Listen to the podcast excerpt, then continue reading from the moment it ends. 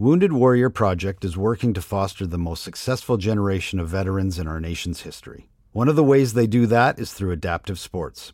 Veterans are some of the most resilient people on the planet. It's not about what you can't do after experiencing injury or illness, it's about tapping into what you can do. Learn more about how Wounded Warrior Project's adaptive sports programs are changing lives at www.woundedwarriorproject.org/sports. This show is brought to you by Kay Jewelers. Listen up, NFL fans. Kay just dropped a collection of officially licensed NFL jewelry. Shop your favorite team in the True Fans Fine Jewelry Collection at kay.com slash truefans. Gear up for the season and celebrate the love of the game with Kay.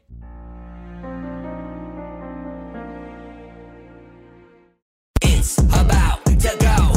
This is the Buffalo Nerd Sports Podcast, where we talk history of the game, numbers, and stats. And each week we highlight a charity that's doing good. If you haven't subscribed yet, then you should. Because I'm this, this, this, this the, the real deal. And you know I gotta shout out the Buffalo Bills. Turn it up to the max. Sit back and relax. This the Buffalo Nerd Sports Podcast.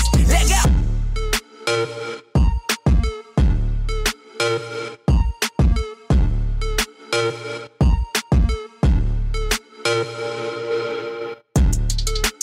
What is up, everybody? Welcome in to another episode of the Buffalo Nerd. This is going to be a little bit of a special edition of the Nerd because it's draft week. So I felt like I had to jump on board with everybody else that's doing draft stuff and make sure that my presence was felt during the draft week, right? You know, for all the people listening out there. Anyways, I'm super excited actually because I couldn't have got, I think, a better dude to come on and chat up football um, right before draft week. Uh, I got Tyler Dunne this week, which is like we're going to chat up a charity uh, that does really awesome things. This might be my make a wish for the for the week, right? I'm getting a chat with a dude that is really well known, knows a ton about football, and that's what this show is all about. Was me getting a chance to chat up really great minds, and uh, hopefully you guys get to listen in. So, without further ado, uh, Tyler Dunne has joined me. Tyler, why don't you take the floor? And if anybody doesn't happen to know who you are, you can let them know a little bit about yourself.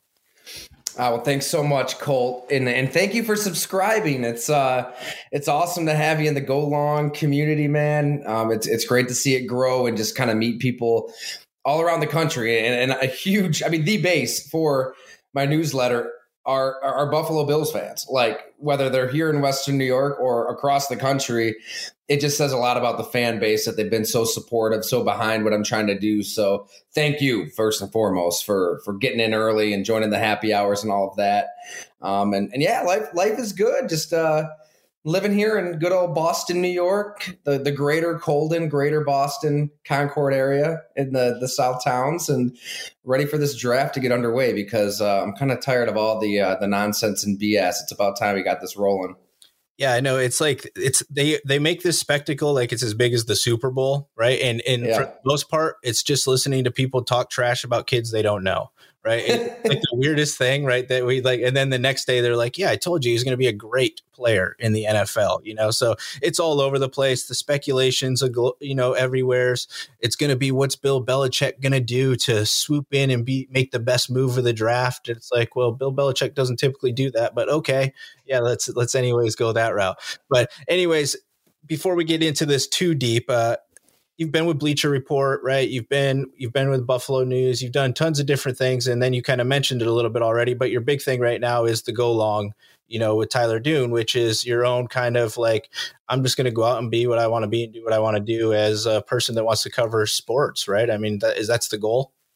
Definitely, I, I think that I think that there is um, a void right now in sports media, especially with pro football. I mean, we're all kind of victims of the same thing here. We're all on Twitter, Instagram, Facebook. We're getting our information in the bite-sized form, um, and I, I think I've seen it kind of go that direction, just exponent exponentially since I started covering the league in about oh seven.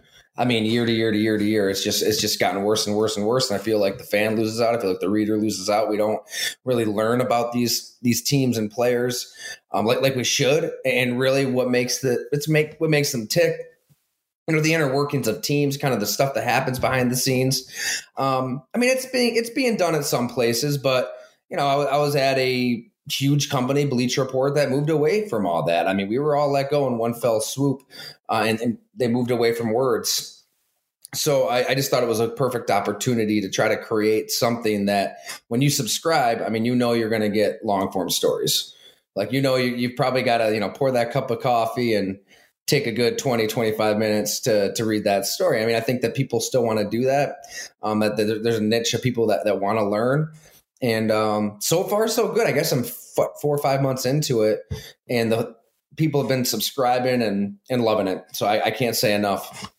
Yeah, I mean, I uh, I'm part of it, obviously, right? Uh, that's how we connected in the first place. But I enjoy it. But yeah, it's definitely uh, they're not quick snippets, right? You uh, you need to sit down and be prepared to read. You know, it's a it's a short story in a sense, right? I mean, and it's a it gives you more of an in depth look inside of stuff that we should be paying attention to, right? Because uh, I think like this particular piece about uh, Singletary, you know, talks really deeply about where he comes from, right? And that and that manifests into the player that he is, right? And that is lost on like almost every athlete that there is out there is what truly is driving them to be in this position that they're in, right? So I I really enjoyed this last one, especially with all of the draft talk right now about how the Bills need a running back and this, that, and the other. But we'll get into that in a second. But I really enjoy uh, what you're doing so far, and the hang the happy hour hangout thing is I think I mean it's pretty cool, and uh, it's access to people that you know I'm, normal people probably aren't going to get access to. And you get to hear like other fans asking questions too, which is fun, right? Because you get you're like, oh yeah, I feel the same way, dude. Great ask, you know. So it's really cool. I'm really enjoying it so far. Thanks, dude. I mean, it's fun, and it's you know that kind of started off as like you know just subscribers hanging out, getting to know each other, and, and we still get to do that, right? Like that's how we met, like you said. Um, but I'm just kind of going through like my Rolodex and everything. I'm like, shit, like Richie Incognito, he'd love to come on. Vince Williams, Andy Janovich, Allen Robinson.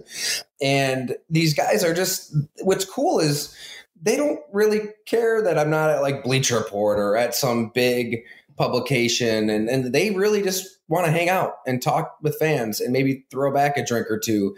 Um, so it's, it's, it's been fun. I mean, I don't know if you caught the Andy Janovich, the Browns fullback, but man, I think he had a good uh, 10, you know, Busch Lights or so, you know, chew, chewing his tobacco, just telling, telling lies, telling stories. Uh, it's a setting that guys don't get to be in very often. These players, I think they prefer that as opposed to a Zoom press conference where everybody's all buttoned up. I mean, it's it's just an off the record kind of hang with, you know, whoever can make it that Friday, 20, 25 people yeah, it's really awesome. Uh, I didn't, I missed the first few after I signed up because of my uh, regular nine to five is like doesn't want me to have any fun outside of work apparently, right? So I didn't get to chime in for those ones, but I did attend the one with Richard Incognito. it was uh, was very good. Uh, that uh, if you guys haven't subscribed to it, you should. I think just purely for that. I mean, last week it was Doug Whaley and Jim Monos were in there, right? I mean, so you get to chat it up and listen to some guys have some fun behind the scenes. So it's a really cool thing. Thanks, man. Yeah, and the in the Richie, uh, you say Richard because right, that's how it came in on the Zoom. He had he had, he had his full name.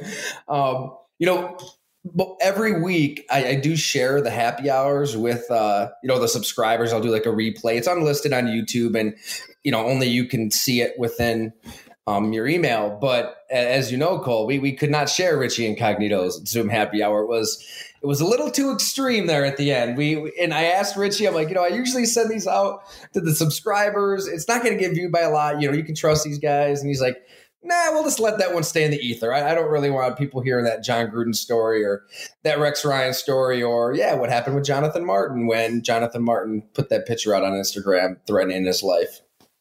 Yeah, it was uh, it was a lot of fun. It was definitely what you would expect, I think, for uh, Mr. Incognito uh, from doing a little behind the scenes chat with a group of people. So it was a blast uh, I really enjoyed it for sure.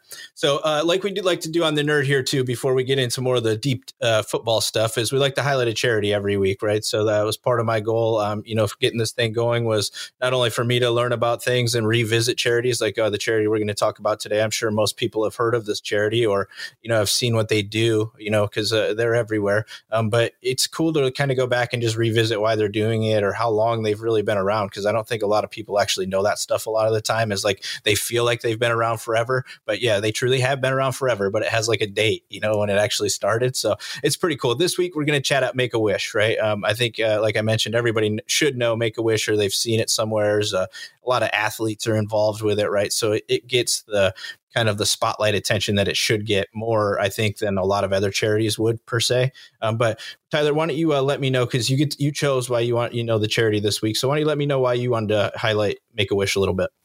I, I, think this is awesome that you do this, Cole. I mean, there, there should be more um, dialogue and, and, conversation had around this kind of stuff in this kind of format, and it really isn't. So that's thank you for doing your thing. Um, I just think Make a Wish Make a Wish Foundation, and I'm sure the listeners know, you know, it's an opportunity for somebody, you know, in a really bad situation, health wise. You know, maybe they don't have that much time left with us can kind of live out a dream, live out a wish that they've always had. Like you said, we always see the specials on on ESPN, and they always make us cry.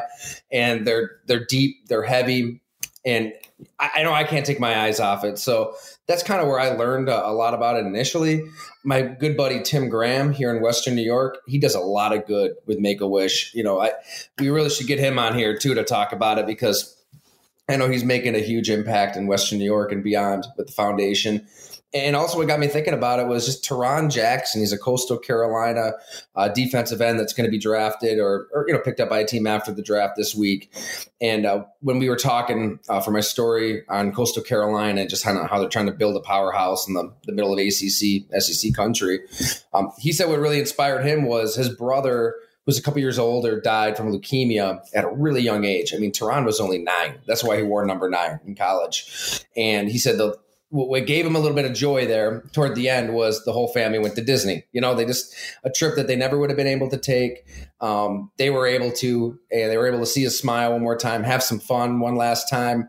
They all kind of knew where, where this leukemia was going, and, and just for them to have that joy in such a dark, um, depressing, sad period of, of the entire family's lives. Uh, I know I, I wasn't I wasn't involved and it kind of hit me hard. So I, I think that that's just one family amongst infinite number of families that this foundation has helped. So if people can contribute in any way, that's that's fantastic.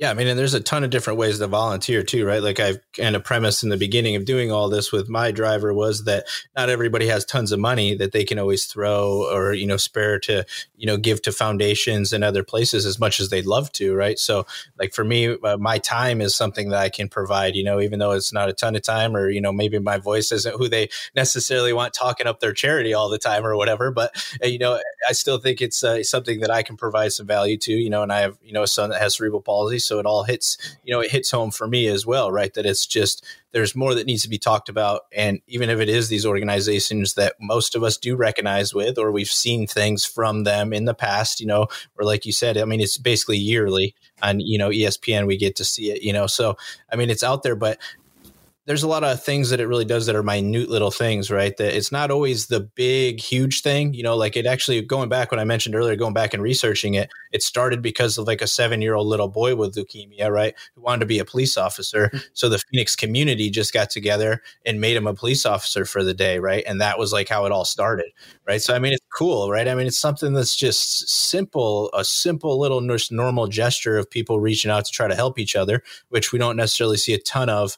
Um, sadly in today society right but it's there right it's there and it started a long time ago and it's very cool so i is I think last week, you know, it was another big charity that we highlighted as well, you know, in March of Dimes, but you know, it's still just things like that that, you know, I think it's cool for people to revisit them and hear about them again. So thanks for choosing Make a Wish, like you said. And thanks for that story. For those of you that were part of the subscription group, you would have read that story already from the gentleman from Coastal Carolina. It was a good read as well. Just another drop there. I appreciate it. Yeah, I promise that's not why I picked it, but it, it, got me thinking about it again. yeah, no, I like it. That's that's a that's a really good choice, and it's cool when it attaches to something like that, right? Because part of that too is that I think all of us relate in some way or another, right? Even though you've never necessarily personally been involved with it, um, you now have been brought back to you. I mean, you mentioned Tim Graham, so you've been around it, I'm sure, quite a bit more than the average person, right? So, but still very cool, and uh, I appreciate that. And like we always do, you know, of course, all the info will be in the show notes where you guys can just click and get over there and you know figure out if you want to volunteer, donate, or just find out more information about them. You know, it'll all be there for you guys. So now let's put GM Tyler Dunne on the clock for the AFC East and see how this thing shakes out because we are going to have another uh, draft here in a few days. In case you guys missed it, it is happening. Um, it is a spectacle. So we are going to go ahead and start out. Like I, the first question is, realistically, the Jets right are going to be at two. do you do you think they should be just drafting here? Or should they move? I think they should take Zach Wilson, and I, I, guess that's where we're going. I will say this: I talked to Zach Wilson's um, OC QB coach Aaron Roderick, and he said, you know, they've definitely done their homework. They've had a lot of people through there. He hasn't talked to uh, Mike LaFleur, the offensive coordinator, who would be Zach Wilson's coach, and we all think this scheme would be perfect for him. I just thought I found that kind of interesting. Like you never know, right? You never know. What if they go a different direction? But um, he's what you want out of a quarterback today he, I mean, that improvisation, that creativity, that ability to just spin, juke, stiff arm, throw it on your back leg 50 yards on a rope across the field, and it's all something you saw on film. It's not Johnny Manziel hoping a prayer to Mike Evans against Alabama. This is stuff that he planned out at BYU. So I don't care that it was against Texas State. You know, his competition, I get it. It, it wasn't necessarily the SEC. If it doesn't work out, that's probably why. Um, but the the dude did have 43 touchdowns, three picks. Um, even one of those picks, you know, when I was doing that coastal story, I think it was one of his most impressive throws. Like it was at the end of the first half, he just threw, chucked it up like it was nothing, like 60 yards on a Hail Mary, and it was picked up. It was unbelievable throw. But I, I just feel like, you know, give me that quarterback over a Mac Jones who's just in the pocket doing his reads you know, we don't really know how athletic, how much he can move, how much he can improvise. I know Kyle Shanahan seems to love him, but uh, g- give me the guy that can that can play make. Right. I uh, the only reason I ask would you stay is because I've kind of been all season like I feel like the Jets are more than just a quarterback away and they have so much that they could get right now for that number two pick, right? Because there's somebody else that believes that he's the guy too, right? So I just, for me, it's one of those things. But I do feel like that uh, they have Joe Douglas is the GM there in New York now, right? And I think I really do respect that he's a good GM and he's he's going to turn that franchise around. I think he's made decisions last year in the draft that show that he's capable of doing that. So I've, it is tough to move past a quarterback, right? Especially when we've now turned this into where there's going to be four quarterbacks drafted in like the first four picks when we went into this with like yeah there's one guy that's pretty good that is probably ready. The rest of them are maybe ready and now they're all ready and they're going to be great you know so it's really awesome.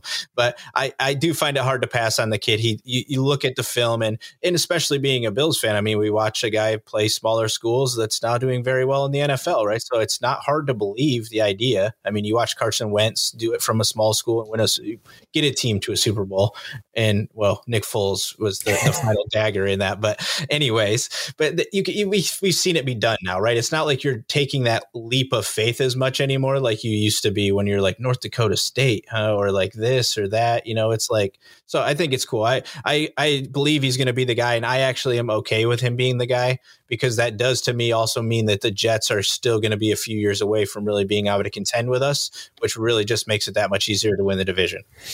I tell you what, man, I, would love those Allen Wilson games for the next 10, 12 years. I mean, if he's the real deal, that would be fun. I mean, you're talking about just two freaking fun playmakers that create um, sign me up for that. And they're really close, actually. Uh, they, they talked throughout this past season. I, they kind of hit it off early, stayed in touch.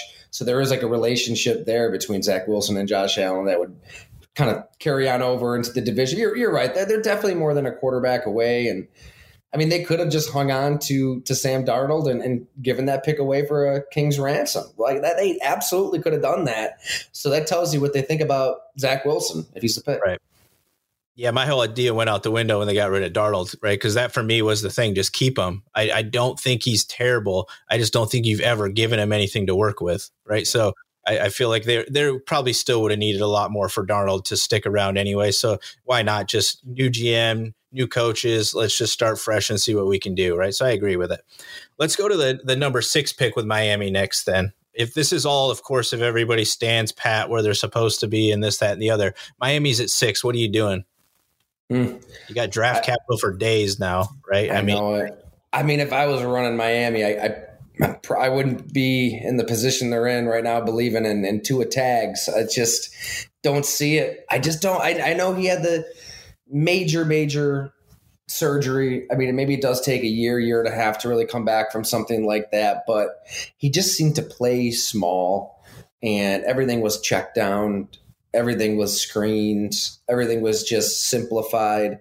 it was so clear that Ryan Fitzpatrick gave you the better chance to win than to Tua Tagovailoa. And I, I don't know. I don't think it's going to change. Like I, I, don't care who you put around him. I mean, if you added Ja'Marr Chase, if you added um, Jaylen Waddle, I I don't know. I, I mean, we, we, we've seen it before, and, and Jim Monos would be the first to say if he was sitting here, like, if you don't have the quarterback, it doesn't matter what you do around the quarterback. I mean, they made that trade for Sammy Watkins. They added so many weapons, and, you know, Tyrod was, was good. You know, he'll, get, he'll win you seven, eight, even nine games, but it's only going to take you so far. So I feel like Tua is only going to take Miami so far. I could be dead wrong. Please have you back on to apologize if he, you know, wins 12, 13 games this year. But I, I guess I get him a weapon at this point. If, if it was me, I, I would have been thinking quarterback, quarterback, Deshaun Watson. And then obviously that took a turn for the worse in the worst possible way. So you can't necessarily trade for Deshaun Watson and hold an introductory press conference proclaiming him your face of the franchise um, with everything going on. Nobody's going to do that. But you know, you know, if that didn't happen, what a what a what if, right? Like if if he wasn't involved with all of these accusations and it, it looks bad. I mean, there's a theme here. Um, where is he? I mean, I think he would have been traded. I think Houston would have had no choice to get something for him. And I know that Deshaun Watson, talking to his inner circle, he had Miami, San Francisco at the top of his list. He had that no trade clause, so he could have like declined any trade elsewhere. I think he very well could have been in Miami and instead the Bills they avoid that. And I, to your point on wanting the Jets to rebuild, I think the Bills got to be pretty happy that Tua they got that belief in him right now. I agree with that. I like. Uh, I've been saying it for. I actually have a, a, Dolphins fan on with me here last week, and I brought that up because I said, "What if this scenario comes up where like Fields for some reason slides to six? You're seriously going to go, nah? Let's just stay with Tua." right? Like I think you'd have to seriously think about that and be like, wait a second, we have another pick here in the first round, right? Like we could still get this kid a weapon too, right off the bat, and he looks better already. Like Tua to me, like exactly like you mentioned, he played small. I don't think he can make the throw to the outside of the field. No. I, I, just don't think he can do it, and I don't under, I don't know how you're going to think that you're going to be able to win if you can't make that throw. I mean, there's going to be points in the game where you absolutely have to make that throw to win a football game, and he doesn't look like he can do it. Now, granted, it's one year or whatever. The other thing I really actually didn't like about him the most this last off this season was every time they showed him on the sideline, he's never in the tablet. He's never looking at anything. It's either so they're either giving him like the dumbest playbook in the world right? Where he doesn't even need to be bothered. Or it's like he doesn't care. I'm like looking at it like, dude, Tom Brady has been doing this for 150 years and he comes off the sideline and he's throwing tablets around when he's looking at the pictures. You know, like like what's going on? That's the only thing that really bothers me about him, right? Like it was just kind of like, dude, you can't make that throw. They're bringing you in as like the starter and then when we hit the sixth inning they pull you out right like i'm right. it, it, feels weird to me i don't know i i would be hard pressed to pass on him and like you said i i don't know that if i could right now if i just said yeah i'm going to take pitts at six if he's there, or I'm going to take one of the wide receivers. And then potentially at 18, I could still get Harris or I could get the running back too. Like I could get you two incredibly offensive, talented people around you. I don't know that that's going to help. Fantastic breakdown, man. I, that that was so perfectly set on those throws to the outside. You never saw that out of Tua. You know, you did see that out of Sam Darnold too. That's what gives me hope with Darnold. He he showed that ability to kind of sidestep the rush, step up in the pocket, know he's going to get smacked in the jaw and hit that throw. The quarterbacks that can can make that throw, I, I'm always going to have some hope in. So I think down in Carolina with Robbie Anderson, DJ Moore, Christian McCaffrey, Joe Brady calling plays perfect situation. But but yeah, Miami, I, I guess they're gonna you know just try to stockpile talent around Tua, hope for the best. I don't think it's going to end well. I, I, think we've seen this story before, especially right here in Buffalo, New York. Yeah, you you feel like it's going to be offensive still the other way. Either way, that's where they start. I get, you know, I think so. I, I think the fact that they committed to him publicly, they, the, the decisions they made on with the draft picks kind of doubles down on that commitment that they get on weapons. And who knows, maybe he's unleashed and you know, they do different creative things with him, but you still have to make certain throws and, and he proved he couldn't do it as a rookie.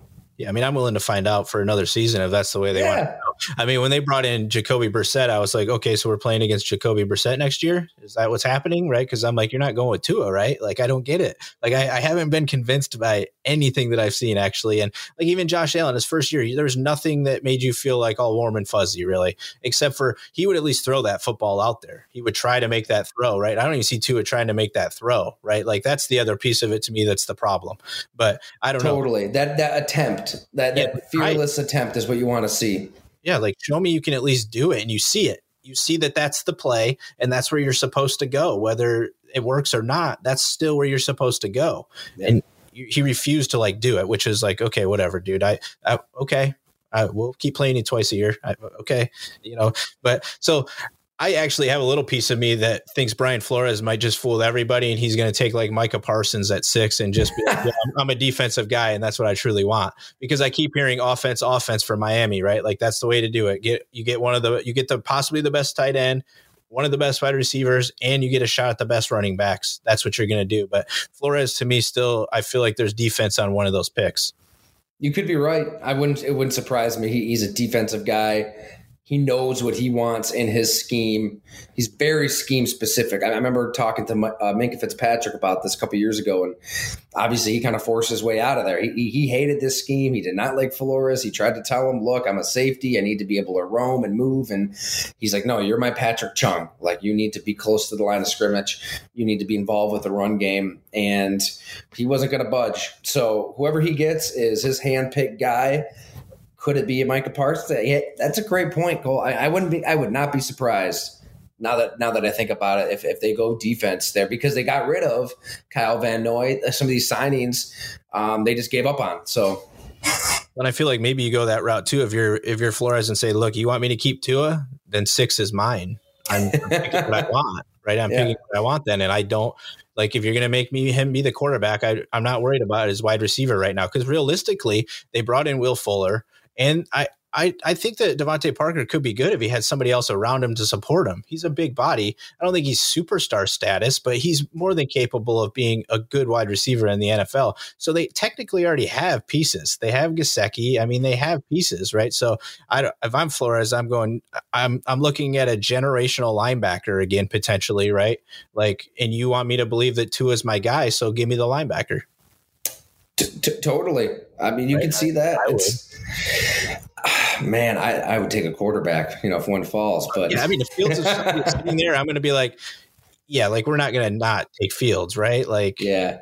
Everybody's Wouldn't that be fun though? I mean, something's cr- something crazy is going to happen. It happens every year, you know. Yeah, somebody. I think Atlanta is going to be the first like moving point where something starts to spiral out of control. Like I don't, I don't know what they feel like they're going to do. They're talking about trading Julio again, supposedly now. Like I mean, Matt Ryan's on his way out. Like, I, shouldn't you maybe just sit there and get a quarterback and just be like, "Yo, Matt, we need you to show this guy how to play football for a year." Or Terry Fontenot's got to figure out where they are, right? I mean, are you going for it or are you rebuilding?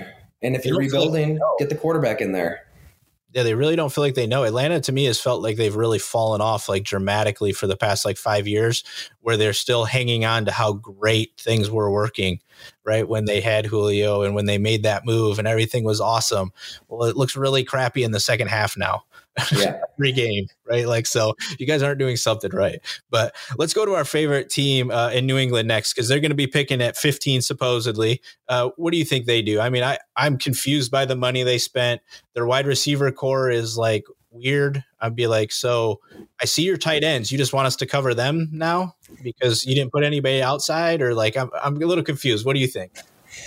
Oh man, I, w- I really went back and forth on on New England because I get it. It, looks dumb, right? Any team that spends like that, those first uh, 48 hours of free agency, t- typically is going to go 5 and 11, 6 and 10 and regret every one of those signings. I mean, teams are getting out of those con. I mean, Miami, they just got out of some of those contracts, and, and it happens every year. So to see uh, New England do it, it's kind of like, what, what the hell are you doing here, Bill? Like, it's almost like he, he, he just said, all right, enough's enough. Like, I'm just going to get who I want everywhere I want. We're going to spend like crazy. I, I, think, I don't know how this is going to end because I, I, still believe, like, we were, I guess the theme of this podcast, it's like you, you got to have a quarterback, right? And they don't have a quarterback. So if Cam Newton's your guy, you're, you're, you're not going to win. I mean, we saw it. It was historically bad um, how bad their passing game was last year. I mean, what eight passing touchdowns? It was it was awful. It was dreadful. Uh, so, yeah, I think they're going to regret it. But I think ego is in play here. I think Bill Belichick is looking at this like, damn it, I went out there and won. What they win seven games? I won seven games with all these opt outs and with Cam Newton and with the, the guys we had at receiver, you know, Dominic Byrd and whoever what else was like, I'm going to go get studs and we're going to go win the division. Like, I'm sure it's, and we're going to do it my way, you know, whoever's at quarterback. Be really interesting though, because they're not dumb. I mean, they got to know that Cam Newton's only going to take you so far at this point. So, how do they get a quarterback in the draft? They got to get somebody. I, I, would think like, and, and, they're in a position where you would have to move up to get one of those guys, unless you're looking at that second tier. I, you know, we are talking about something crazy happening draft day. It always happens. I think this is it. I think we're going to see New England try to work their way up, get a Trey Lance or something. Yeah. I think the Gilmore, you think the Gilmore piece is going to be included? I'm thinking they package 15 with Gilmore and try to go up to somebody, right? And just say, hey, look, yeah, you know, this is what it is. I wouldn't be surprised. I mean, I think that with um, it's J.C. Jackson, right? They've got a young corner that they can kind of lean into. I mean, Gilmore's. I love Gilmore. I mean, he's still got some game left, but there was a little slippage, and it seemed like there might have been a little friction between player and team. That definitely is somebody they could package. Yeah, for sure. I mean, you could feel it last year on defense. It not only was, I mean, they lost a couple really good players uh, from opting out, right? That'll change that side of the ball for sure. But they are all going to be a year older, right? I mean, they weren't young when they opted out, right? Most of those guys, but, and they brought Van Noy back, right? I mean, so it is, I do believe it is 100% like Bill is just like, I'm way better than everybody. I don't. It care, is totally. right. Like, it's like, wait, wait, what was that thing we did like ten years ago that we won with uh, the tight end thing? Yeah, let's do it again. Like, nobody's going to know, right? They can't stop us. They couldn't stop. Think about it too. Everybody's saying no. that Brady was right.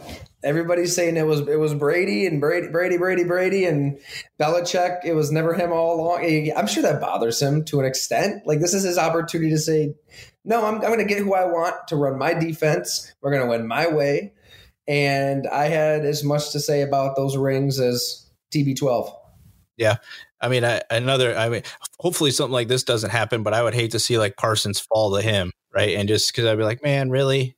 That, yeah. that's that's terrible. Like like because I'm I'm enjoying the downslide, obviously, right? I mean, you're a Bills fan being tortured for years. I'm okay with a few years of this them just falling off the face of the earth, right? Now, I've I've always been the guy too that I'm a big fan of the division being good, right? I would rather we are looked at as one of the best divisions in football, right? Because then when you win it, it actually truly means something a little more, right? It's like you're you're not just beating crap Buffalo, Miami, and the Jets, right? Now it's you actually are having to compete in that division, which will be fun. But all right, so I think we both agree there that Bill might be the the wild card in this, just purely on his. It'll probably be his dog drafting again this year. Wasn't that what happened last year? Or whatever it was like, it was the right. his dog like at the computer drafting or whatever. Yeah. So yeah. It'll be something like that again. You know, where he'll be shooting like a Subway commercial during the draft or something to express how great he is. But so Miami's going to come up again at 18, right? And I think we've kind of already hit on what they potentially are going to do, right? It's offense, or I would be surprised if it wasn't a defensive player at that point if they took offensive first. I feel like Flores is going to get a defensive piece to this puzzle. Very similar to uh, to Sean McDermott in Buffalo, right? We know who's running the show. Um, although I think Chris Grier does have, I, am not really sure how that power dynamic plays out, but I feel like um, that the Flores does have some power, does have some control, is going to want his guys to keep building this defense up with all these assets, similar to what the Bills did with Sean McDermott. I mean, his fingerprints um, were all over some of those early drafts and early signings. So, yeah, I think you're right. I think if they go offense first, they go defense second, and vice versa.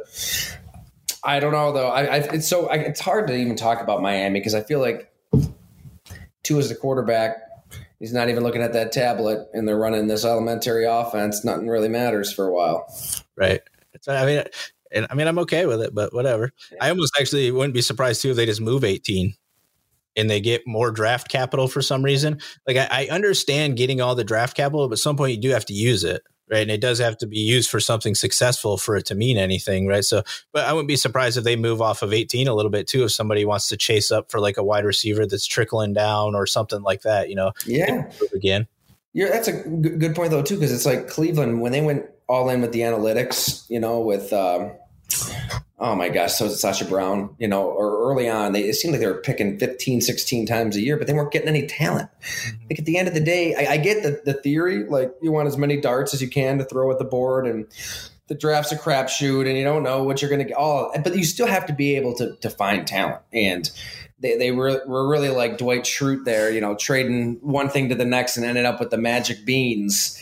Right. Uh, the one year, I think, they ended up with like Corey Coleman 16th overall, the Carson Wentz draft. It's like he was out of out of the NFL in a couple of years. I think he stayed was in Buffalo for a little bit. He was in Buffalo like twice on the practice squad or whatever. Just god awful player that they took when they could have had anybody in that draft. Basically, it's you got to be able to have some talent, and um, we'll see what Miami does with all these picks. They're in a good spot. Yeah, I mean they they definitely are built to be very successful long term, right? If they hit uh, even on just a, one of them every year in the first round, that's more than what some teams pull off realistically. Yeah. I mean, not everybody in the first round is a success, right? I mean, we see it. So let's move to 30 then. The Bills are finally on the clock. I've said it, I think I tweeted out a little while ago that this to me is the happiest I've ever been going into a draft because I feel like no matter what takes place at 30, it's not going to be like the ch- that's going to determine if we're successful this year or not, right? I feel like the team is still very good. Uh, we upgraded a little bit. I don't think we're much better than we were at the end of the season, but I don't think we got worse. I think we might have, with a few moves, we've upgraded a little bit. I have actually said from the get go, we don't pick at 30. I don't believe we will pick here at all. I think we move um, either way. Uh, we talked a little bit offline prior. I actually was if I one player I want is the tackle from Northwestern, and we got to go up to get him, and I would be okay with Beane going up and getting him. And I understand it would be a lot of capital to move up to get him for a guy that I'm just planning on sitting on the bench for a year. But to me, he's tackle guard center. He fits the mold for what we like to do. We rotate him all around. He is now the backup center beside, behind Morse, who's probably not in Buffalo after next season. But who do you think the Buffalo Bills are going to select? And do you think they'll be at 30? Whoever they select, and I know it can seem myopic to think this way, but you have to think of Patrick Mahomes and the Kansas City Chiefs, right? He ain't going anywhere anytime soon. Like that's what you have to get past the quarterback that your owner loved once upon a time when nobody did. Like it's ironic, but so I, you, I think you need a pass rusher. They didn't get one in free agency, and we we are going to see how this plays out because, and I, and I praise them too. I mean, to be able to keep your own is huge. Matt Milano at that price, unbelievable. Micah Hyde, um, but Daryl Williams, everybody that they wanted to, to keep. And, and, I think they upgraded going John Brown to Emmanuel Sanders at a, at a really team friendly rate. We'll see what happens at tight end. But um, they could have gone out and just signed a pass rusher. There were some pass rushers to be had. Know, they would have had to change some contracts, maybe let some of these guys go. But a Bud Dupree, I mean, we know he can get after the quarterback. Yannick Ngakoue, maybe a little bit of a head case, team to team to team to team, but we know he can get after the quarterback. Uh, a specimen like that, I felt like they, to get past Patrick Mahomes, you need him running all over the place like a chicken with his head cut off, like he was in that Super Bowl. I mean, Tampa Bay had him on the ropes. I mean, Mahomes was phenomenal. I mean, he really was. Like some of the his incompletions is like I don't even know how he got rid of the ball. I mean, he was just, he couldn't even breathe back there. And against the Bills, two weeks prior, AFC Championship game, he didn't even break a sweat. So what has changed? Not much. Jerry Hughes got older. That's about it. Um, I don't know. I mean, I honestly, I'm not, you know, a, a draftnik. I'm not grinding the all 22 here and, and mocking 30, 40 times, but I, I would think an edge rusher. I mean, just catching Miami, like Jaelan Phillips seems to be pretty good. I, I mean, somebody that's to, scare you um, if you're Patrick Mahomes, if you're Andy Reid, and you you you just need a disruptor, some form or fashion, because as, as, as solid as they were a defense, let's not forget early in the year they really weren't. I mean, their run defense wasn't very good. They weren't getting the turnovers on the back end. They, they picked it up as it got going, but there's not many guys on that front seven that that scare you. I don't know. There really is. Tremaine Edmunds, Uh, who knows what he is still. Yeah, They're definitely an inter- interesting position. That's why I was kind of like, you know, I don't really think we can do anything wrong, right? I think that if if we went with an edge guy, it would be fine. Uh, if we drafted another cornerback, I would I would be okay with that too. I mean, I, I can see the need to try to want to still f- fill two, even though I think that competition there right now is exactly what they want, and with a, another vet maybe coming in at some point to spur it a little bit. But so for me, it's been I that's why I wanted to go up, like, and just be like, hey, let's just go up and get a guy that I truly believe in that I think could be a difference maker long term for the team. And like we talked a little offline, I'm I'm a fan of the offensive line. Like, uh, one of the best signing for me this offseason was we locked up Williams on the right side.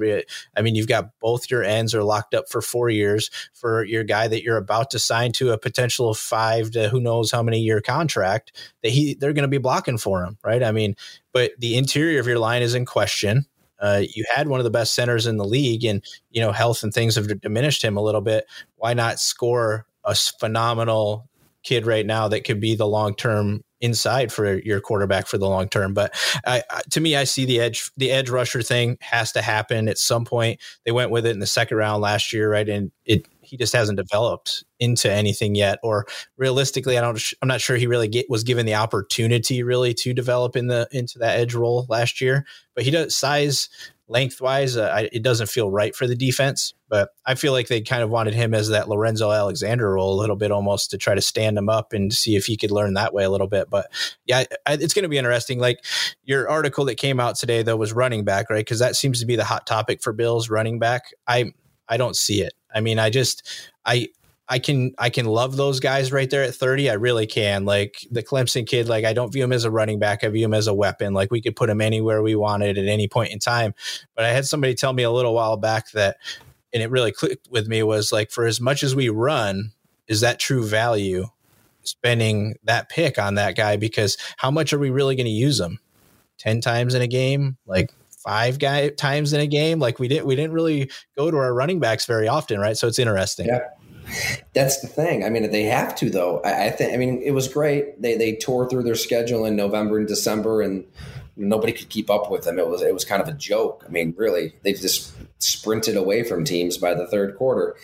But then you get into the playoffs, and the running. I don't know. I know there's a lot of people who disagree with this take, but I think the running game still matters. You've got to be able to run the ball that time of the year at some point, even with the elite quarterbacks. I mean, Aaron Rodgers is ringless without James Starks. Um, he had like a, a buck 25 or something in the wild card NFC championship game, just pounding away against Chicago. I mean, a guy like Aaron Rodgers needed it. Patrick Mahomes. I mean, maybe Damien Williams should have been the MVP of that Super Bowl a couple, couple years ago. You can really go through every Super Bowl and every Super Bowl run and say at, at this point, this team with this quarterback and this offense that seemed to throw the ball all over the place, they, had to run the ball because teams are going to dare you to. They're going to sit back with two safeties. They're going to take away Beasley and Diggs and Emmanuel Sanders and, and all these weapons and and it, you're going to have to be able to just say, all right, we've got this super light box. Devin Singletary, go to work. I, I think the Singletary can't. I think the Zach Moss could, but they didn't try. the Bills didn't even try. I mean, that Baltimore game, they threw the ball every play in the first half. Or I think maybe they ran once, but like it was unbelievable. I, you've got to be able to have some semblance of a ground game, but I don't think they need to go add somebody to get it. I think it's in house. You just took two running backs back to back years, but at pretty premium draft picks. Just try this year.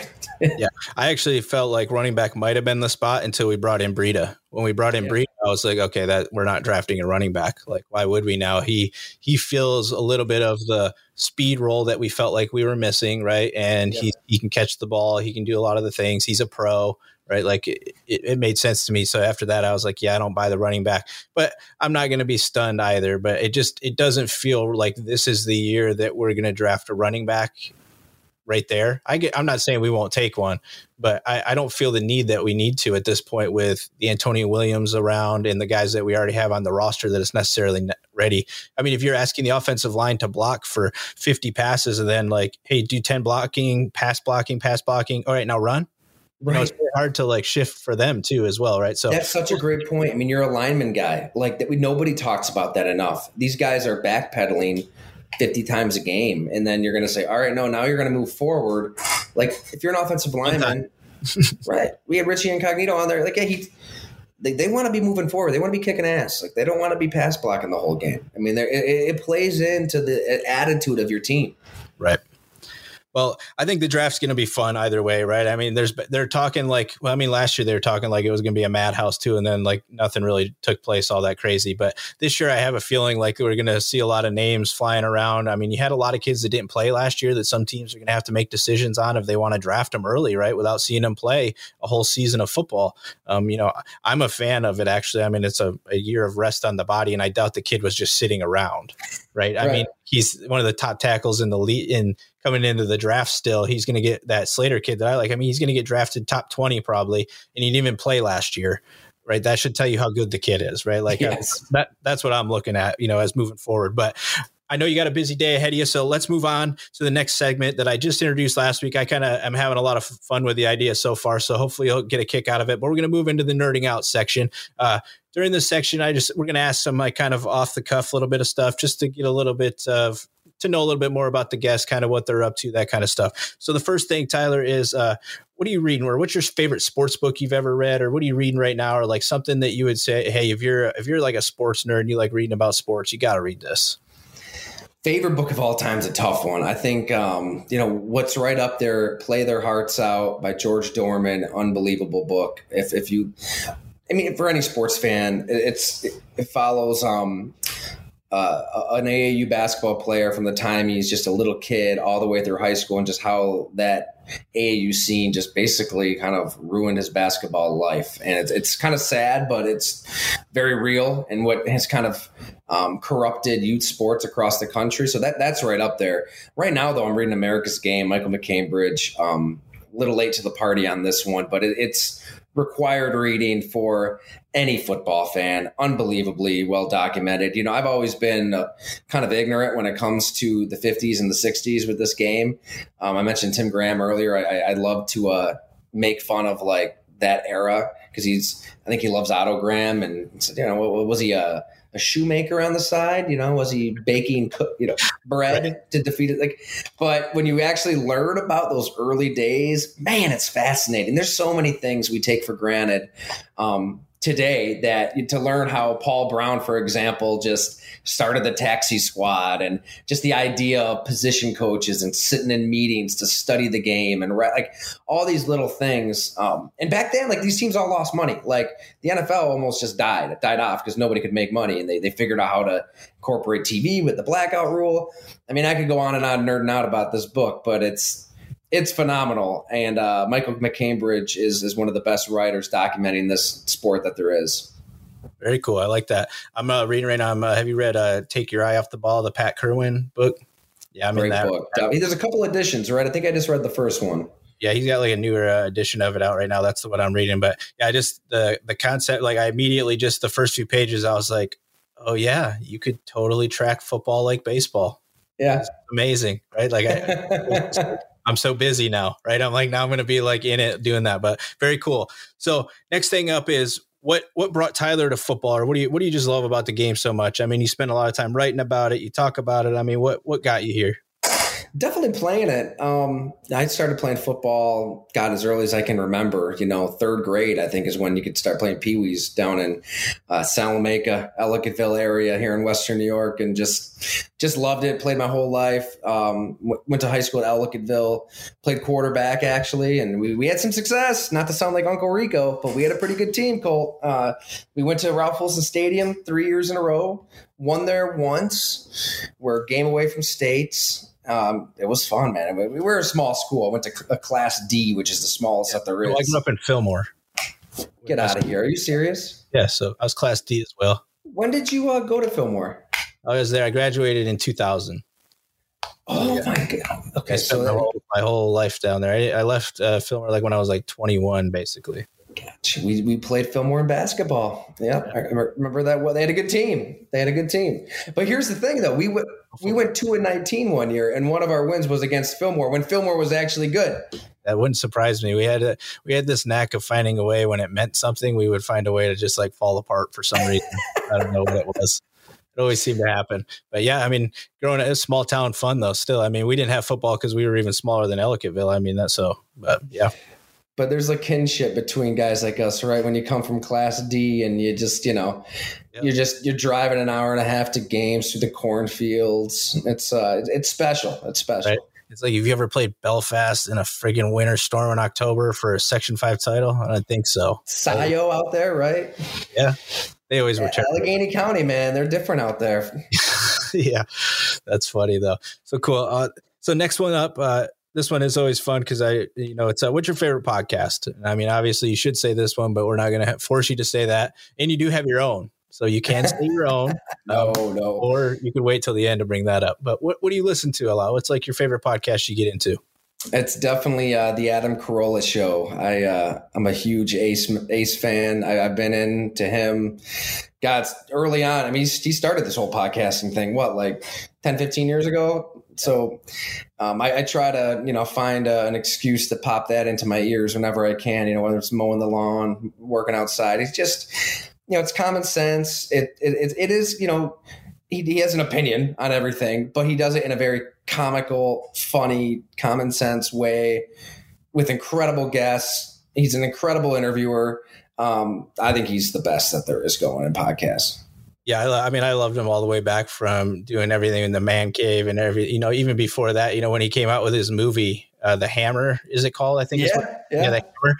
Uh, that sold me on him hundred percent. After that, I was like, this is absolutely hilarious. You know, and his little sidekick running around with him all the time. Yeah, it's great. And I think that's a undervalued point. A lot of the time is uh, it's really easy to listen to people that are just talking with common sense. Like they don't they don't like try to like be like I'm super cool. Listen to me throw a bunch of crap at this. It's like no, why don't you just basically think of it like a normal human being would and uh, come up with an answer? But very cool. I love Adam Carolla too. So cool. Last one up for you. Uh, number four, worst play call or like play or like player that you remember.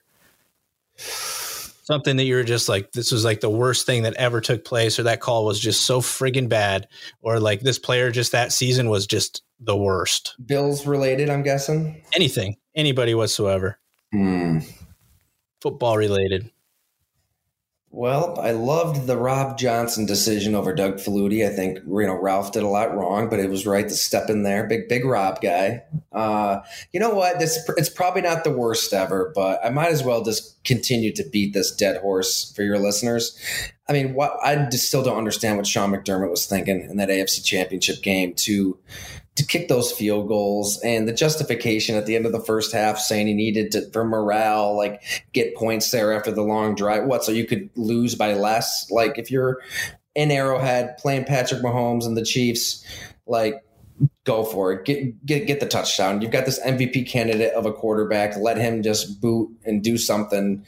Um, i you could have turned the tv off right then because they were playing not not to lose, and they were absolutely going to lose thinking that way. So not the worst ever. Know, there's a lot lot of worse calls out there, but um, to be a prisoner of the moment and point to one thing, it's like you hope you hope that he learns to to change that up, and it's a tricky balance because I, I get it. Like we're just talking about needing to run the ball like that time of year. I'm not saying when I say that I don't mean like give Devin Singletary 30 carries, but like you got to be able to run the ball when they want you to run the ball and then if you have the chance to score a touchdown like they did at the end of the half, like just do it. Just go for it. Be aggressive. And they were most of the year. They really were. Yeah, and it's funny because I, I think a lot of it, and you wrote about this in your Singletary article, is like a lot of it all pointed to that pass, right? Where that that to me, I I remember actually saying, I'm like, that just changed everything. Like that right there looked like we actually had the game plan in place to go out and beat them. Like we were ready to do it, right? And then that that almost made me feel like in that moment he was like whoa okay well we're not quite there yet so let's just take what we can get. And it was like no you were all over them you were all over them. Keep being all over them right? So i i agree with you. It's tough. And i mean like I'm not coaching in an AFC championship, obviously, right? So, I mean, it's easy to sit here and say that now, but to me, yeah, I think McDermott, that has always been kind of his hangup a little bit is some of the decision making stuff. Yeah, and I know he does the analytical stuff and I can, I can be down with that and I like that, but sometimes I feel like he goes with it and then other times he chooses that's not the route he wants to go. And it's like, well, wait, why did you choose in this moment not to go that route? It's an identity crisis, you know. It's I mean, great. talking about everything they need to do in free agency and the draft, maybe the number one thing. Sean McDermott needs to do is just kind of like look in the mirror and say, I will never kick that field goal again. I will try to win the game. Well, I think that comes with winning more too, right? The more that this team wins, the more they're going to have that instinct where it's like, we don't, it doesn't matter. We're taking the field goal here. That's what we do, right? Totally. Get totally. that mentality. But so we're just uh, getting here to the end. So before uh, we take off, Tyler, uh, you got anything out to, that you want to shout out about that you're working on? Anything, you know, that we haven't hit on yet? Oh man, I appreciate all the love you've been given go along here. It's uh, definitely if you're thinking about subscribing um, to my newsletter, it's a good week to do it. I'm doing 25% off. Sorry if you missed that, Cole. Didn't catch that one in time on your subscription, but it's a little draft extravaganza deal. So 25% off through Friday. And also, you can get a hoodie or a crew sweatshirt. On top of that, access to um, all our Zoom happy hours. We're going to be going kind of nuts this week. So, three nights in a row, I'm going to be firing up that happy hour and try to get prospects on throughout the country. And I've got a few confirmed, confirmed. Lance Leipold, the UB football coach, actually is going to come on too, so that'll be kind of cool. And uh, you know, get some beat writers on from around the country. And yeah, it's just a great to see this community grow. And I don't know if uh, you have a lot of listeners like right here too in Western New York, but Wednesday night at Hamburg Brewing Company, uh, we're going to do a, a, live event just to kind of get to know each other, you know, hang out. First beers on me, and should be a lot of fun. So definitely a good time to get in. I, I think that people will love um, the stories that we have cooking after the draft too. I've been holding on to uh, a few big ones until we get through this draft madness. Yeah, it's really fun. I mean, and the the stories you get in the background uh, are super fun. You know, when you're hanging out and doing it like last week, just some of the talking about coaches on other teams that are they're kind of stunned that they still are a football coach because they have so much trouble with getting along with their players and things of that nature. So you get to hear you get to hear some cool stories behind the scenes in those hangout sets. So and if I was in Western New York, uh, I, w- I would absolutely be doing the live hangout stuff too because it's very cool. And who doesn't like a free beer? And you get to come and just talk about football with other people that want to talk about football. So thanks a lot for being here, Tyler. Uh, I love the subscription, love the hoodie, um, wearing it right now. Um, so it's been a lot of fun being part of the community so far. Uh, can't thank you enough for coming on and spending some time with me today. Um, for all you guys listening out there, um, have fun, enjoy the draft. Uh, remember that it's not going to change the entire season. Uh, we still have a really good football team, so don't freak out too badly if things don't go our way. Um, but thanks for the love. Uh, you guys know where to find me over at the Buffalo Nerd, and of course, I'll have all the everything in the notes for you guys to connect with Tyler and you know to hit up uh, over there with uh, Make a Wish. So thanks a lot, Tyler. Appreciate you, man. Thank you, Cole.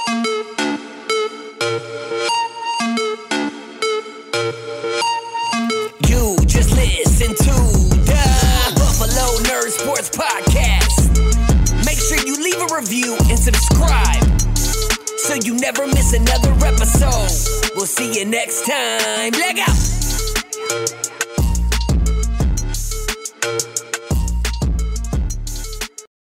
Without the ones like you, who work tirelessly to keep things running, everything would suddenly stop. Hospitals, factories, schools, and power plants, they all depend on you. No matter the weather, emergency, or time of day, you're the ones who get it done. At Grainger, we're here for you with professional grade industrial supplies. Count on real time product availability and fast delivery. Call clickgrainger.com or just stop by. Grainger for the ones who get it done.